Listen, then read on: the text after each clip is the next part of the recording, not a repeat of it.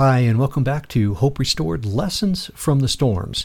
We appreciate your liking and subscribing to us on your favorite podcast platform and on YouTube. We also enjoy hearing from you, so please continue to send your comments, questions, suggestions, and prayer requests to us at podcast at hoperestored.org. Today's podcast is titled No Break for You. We returned home from the tornado response in Moore, Oklahoma, late Monday night, June 10th of 2013. Susan and I were totally exhausted, and we were so ready for a little break. We were excited to find that we had an invitation for the next day for a luncheon. So we went to the luncheon, and boy, it was fun. We enjoyed the fellowship, and it was such an encouraging presentation. As we left, we looked to our north and we saw a plume of smoke, and it looked like it was coming up from the Black Forest area. And we looked at each other and said almost in unison, No break for you. Well, the fire grew, and we went out and helped evacuate a family and their chickens. And within days, we were in the disaster relief center. And we were talking to families who had lost their homes to the fire. We started signing up work orders and quickly realized the devastation was far too large for our little tiny ministry. So, once again, the same as in the previous year, we called a large disaster relief ministry, who we also volunteer for as site management. And again, as in the previous year, they committed and sent resources to us. We had the honor to help with volunteer coordination for six weeks of response. Volunteers from within Colorado and volunteer site managers from all over the country came to help lead teams and assess. Local volunteers just flooded the church.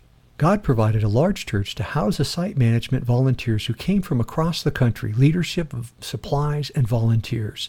This is a scenario that we have seen and continue to see repeated across the country as God's people rise up to serve in communities that are in distress. God is faithful. The proclamation is made over and over again throughout the Bible. Grab a paper and a pen real quick and write these down. And I'd really love for you to, to look these up later and to read them. In fact, read the entire chapters. I'm going to give you just verses. But read Psalm 36 5, Psalm 89 8, Psalms 119, verse 90, and Lamentations chapter 3, verses 22 through 23. We can experience and recognize God's greatness and faithfulness in a time of disaster.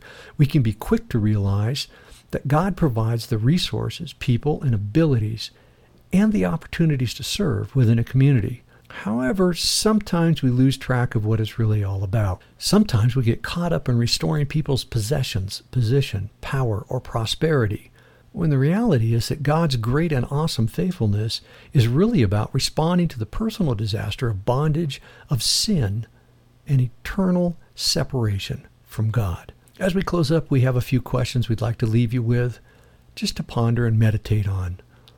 What are your personal disasters? How have you seen God move in those disasters? Have you been able to look beyond the physical response and see the relational response from God? And finally, how will you deliberately think and intentionally act to respond to a personal disaster so that you can focus on deepening your personal relationship with God? Well, that's all that we have for today. Thank you so much for tuning in, for liking and subscribing to us on your favorite podcast platform and YouTube. And again, please be sure to send us your comments, questions, prayer requests, or suggestions to us at podcast at hoperestored.org. Thanks again, and until next time, blessings.